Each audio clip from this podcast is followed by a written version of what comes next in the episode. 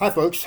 This is John Elcesser, Executive Director of INPEA, and this is the final episode of the State House Express for the 2023 legislative session. I'm sure that breaks your heart just like it breaks mine. Let me begin by saying back in January, we were hoping for another historic legislative session for choice. And after a very wild roller coaster ride, where I think I almost lost my cookies. It ended up the way we hoped it would. Another historic legislative session for school choice, another historic session for Hoosier families. And I have to begin by saying thank you, thank you, thank you. Thank you to some key legislators Speaker Todd Huston, House Ways and Means Chairman Jeff Thompson, and House Education Chair Bob Behning. And when we really needed a champion in the Senate, Senator Brian Buchanan stepped up and worked each senator in terms of their vote on the choice expansions in the budget. I wasn't confident that we were in a good place until about 10 p.m. on the last night of the session, and I probably didn't know for sure until the vote came in at 2:30 a.m. on Friday morning. In addition, I have to thank many of you principals, and presidents who made sure your school communities were informed and engaged, school leaders who helped to plan our five state choice rallies, the students and parents who shared their personal stories, and all the stakeholders who showed up to make those rallies successful. Our Legislative Action Center had the most engagement since we set up the site a number of years ago. I can't tell you how pleased I was to see that folks are really owning their responsibilities to engage. In my 16 years at INPEA, one of my main priorities was getting schools to understand that we need their voice. In the legislative process, numbers count. It's been a slow process, but we're definitely getting there. Thanks to all of you. Now to the good stuff. Here are the choice expansions that passed in the biennial budget which infused over 2.3 billion new dollars into K 12 education over the biennium.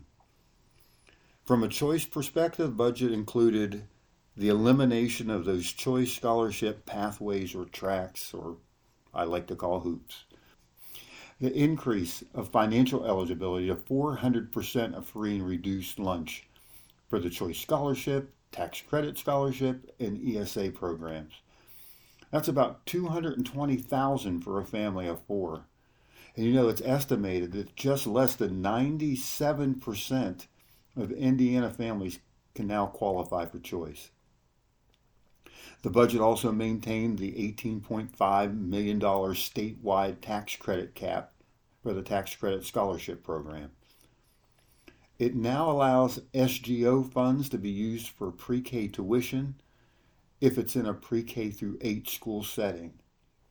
It maintained the $10 million cap for the new ESA program, which is still only available for students with special needs. It increased state tuition support for public schools, which also impacts the 90% voucher amount. And in a last minute change in the budget, they infused an additional $300 million in state tuition support. The budget increased special education funding by 5%, which will impact CSEP kids and ESA kids as well. And it established and funds the new Career Scholarship Account Program, the CSAs, at a $5,000 per student level. And that program is capped at $5 million in the first year of the budget and $10 million in the second year of the budget. And we'll have lots more about that program as people try to explore how it could benefit our students. It's vitally important right now that we thank our legislators who voted for the budget. And you might even give a special shout out to the key legislators that I mentioned earlier. Can, you can do that very easily by visiting IMPA's Legislative Action Center on our website. If you want to hear more about the new choice program changes, tune into our choice rollout webinar being presented by INPEA, IQE, and Ed Choice on May 9th at 2 p.m. Eastern Time and on May 11th at 10 a.m. Eastern Time. Registration was included in our last INPEA newsletter.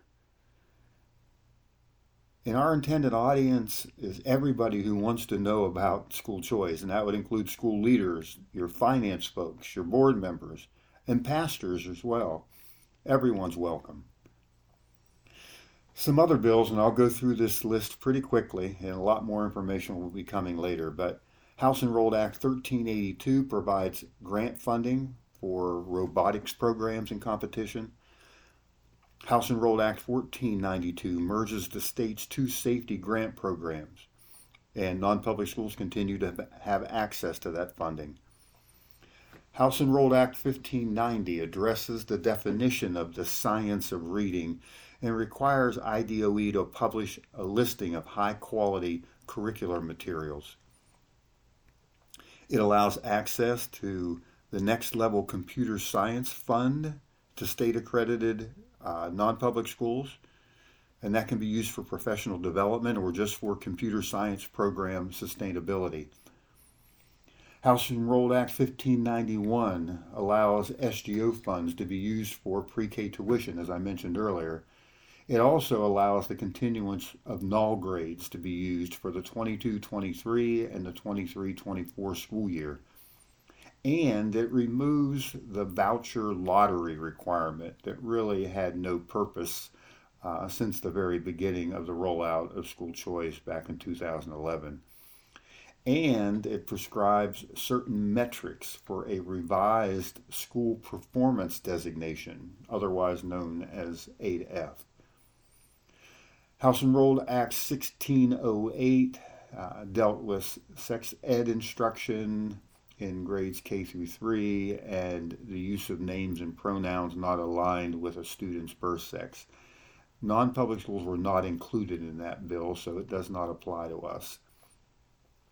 House Enrolled Act 1635, a Various Education Matters bill, included a number of things like allowing non public schools to issue an adjunct teaching permit with certain stipulations in terms of qualifications of those teachers it also stipulates that the use of the ASVAB as a graduation pathway must be accompanied by documentation that a student intends to enlist in the military. That's a big change. That's something that needs to be on all of our guidance counselors' radar. And finally, it requires IDOE, as was in previous legislation, to develop a revised A to F system. Senate Enrolled Act 35 says that state accredited non public schools, along with traditional pubs and charters, must offer a standalone course in financial literacy. Students in the 2028 graduation cohort must successfully complete instruction in this course in order to graduate. And I'm not sure exactly what the definition of successfully complete instruction is. I'm sure we'll find out more uh, as time goes on. Senate Enrolled Act 72 involves the Department of Education doing a survey on the teaching of cursive writing. Senate Enrolled Act 167 requires, beginning with the 23 24 school year, that each student in their senior year shall complete and submit the FAFSA not later than April 15th of the school year, unless a waiver is requested and submitted either by the parent or by school leadership. Senate Enrolled Act 342 prohibits the employment of individuals who have committed certain crimes or misconduct. That's been in legislation. They just added a few uh, additional um, issues that would prohibit employment. Senate Enrolled Act 369 was changed to a May provision, and it dealt with the deployment the maintenance and the training with automated external defibrillators around sports activities and physical uh, extracurricular activities. We will continue, as I said earlier, to provide more details on any of these bills that were passed that impact non public schools as they become available. In the meantime, don't hesitate to reach out with any questions. 2023 ended up being a great session thanks in part to our legislators, but more importantly, thanks to all of you. Now, the State House Express uh, is going to say goodbye for the 2023 school year, and we'll see you back next January. But INPEA isn't going anywhere. We're still here for you. So, on behalf of Andrea and Beatrice and our soon to be new staff member Chris and myself, we want to wish you the best during this last month of the school year. God bless.